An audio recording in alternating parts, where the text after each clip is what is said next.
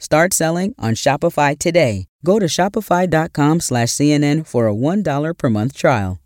I just want to find 11,780 votes, which is one more than we have, because we won the state, and flipping the state is a great testament to our country because it's a testament that they can admit to a mistake. The people of Georgia are angry. The people of the country are angry. And there's nothing wrong with saying that, you know, that you've recalculated. Hi, everyone. I'm David Chalian, the CNN political director, and what you just heard was the President of the United States trying to pressure the Georgia Secretary of State to reverse the certified election results. This is the CNN political briefing.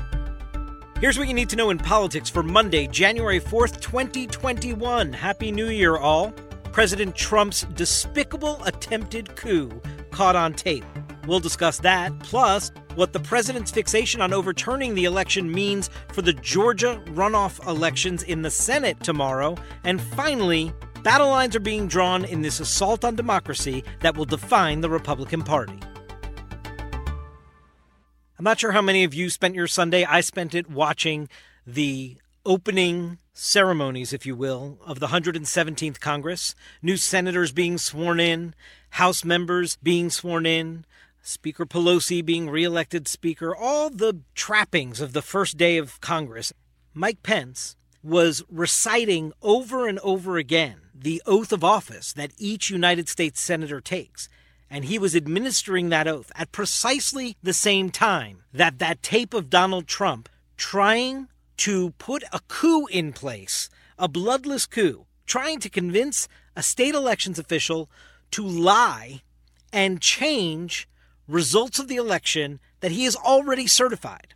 As the world was learning of that phone call, I kept looking up and seeing Mike Pence repeat the words I will support and defend the Constitution of the United States against all enemies, foreign and domestic.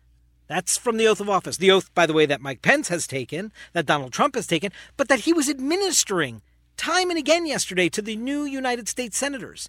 And what is clearly the thing, who is the person that is the domestic enemy of our constitutional democracy, he's sitting in the Oval Office at the other end of Pennsylvania Avenue at that very moment. And yet, Mike Pence seemed to be totally unaware of the irony of the words he was administering with what the country was learning. Now, let's be clear, folks.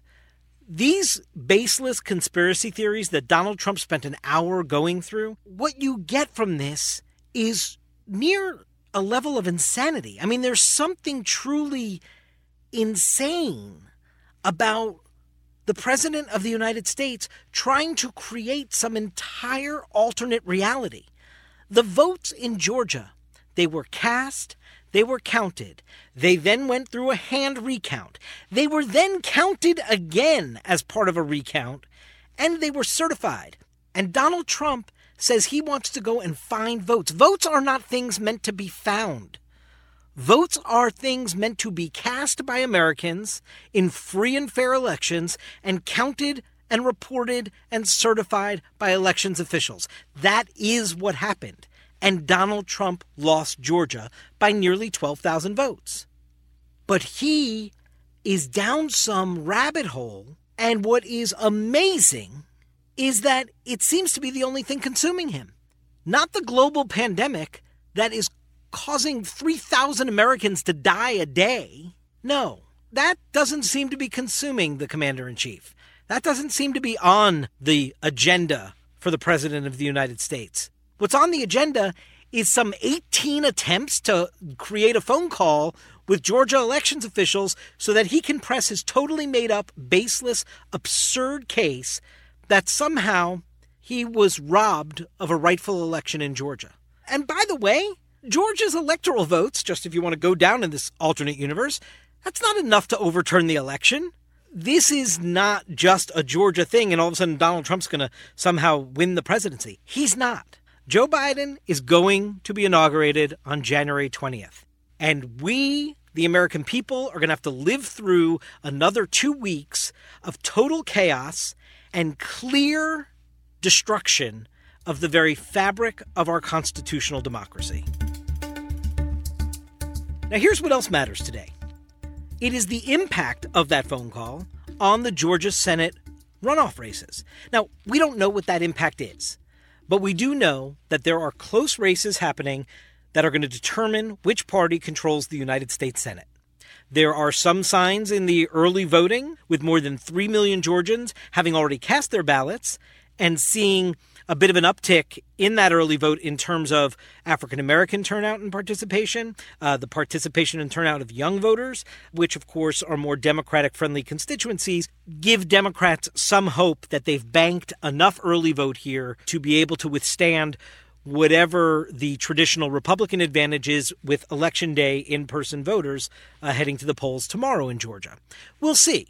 I mean, one thing is Donald Trump has a real proven ability to go in and hold a rally the day before an election and actually drive out turnout of his supporters. So even if the content of his rally tonight is just nutty stuff, conspiracy theories about his thinking he won the Georgia election back in November, it, it doesn't necessarily mean that that's going to be a negative impact for Loeffler and Perdue. Jon Ossoff and Raphael Warnock, they slammed the president for his absurd phone call with the Secretary of State there. David Perdue, he was on Fox News today and he responded to the president's absurd conspiracy theory claim in Georgia by basically embracing it, saying there's nothing to see here and none of this is new. But I didn't hear anything in that tape that the president has hasn't already said for weeks now since the November election, calling for some sort of investigation, some sort of resolution to the uh, improprieties and the irregularities that we now see happened in November here in Georgia. Certainly no profiling courage there. He sees staying in line, in lockstep with President Trump as his path to reelection. But Donald Trump being there today and Joe Biden being there today shows just how much both parties think is at stake and that it's within grasp. That these are contests uh, that either side can emerge victorious with. And finally, today, it may not be President Trump's phone call that is the most egregious and frightening attack on democracy. It's pretty bad, but Donald Trump's leaving office in a couple weeks. The big question, the definitional battle that is going to be waged inside the Republican Party is how does Trumpism live on in a post Trump world inside the GOP? And you can start seeing people sort of forming their sides of this battle. So you have Josh Hawley, Ted Cruz, 10 other Republican senators ready to challenge the Electoral College certified results that have been sent to Congress when they get tallied on Wednesday in Congress. The challenge is going nowhere, folks. Joe Biden, Kamala Harris, they're going to be sworn in in a couple of weeks. But what is very clear here is that Donald Trump's going to be out of the picture, but the likes of Josh Hawley and Ted Cruz and others are going to live on, and they have presidential aspirations, many of them.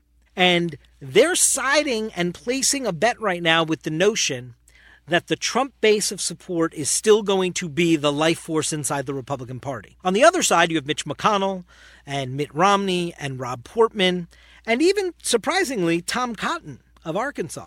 So there's a real division growing inside the Republican Party that is going to be the defining division until it sorts its identity out in a post Trump world for the next couple years. And Republicans have to be concerned here about what their market share is with the electorate at large once the charismatic, unique figure of Donald Trump is off the stage. That's it for today's political briefing. Thanks so much for listening. Please take a moment and be sure to subscribe wherever you get your podcasts. We'll talk to you tomorrow.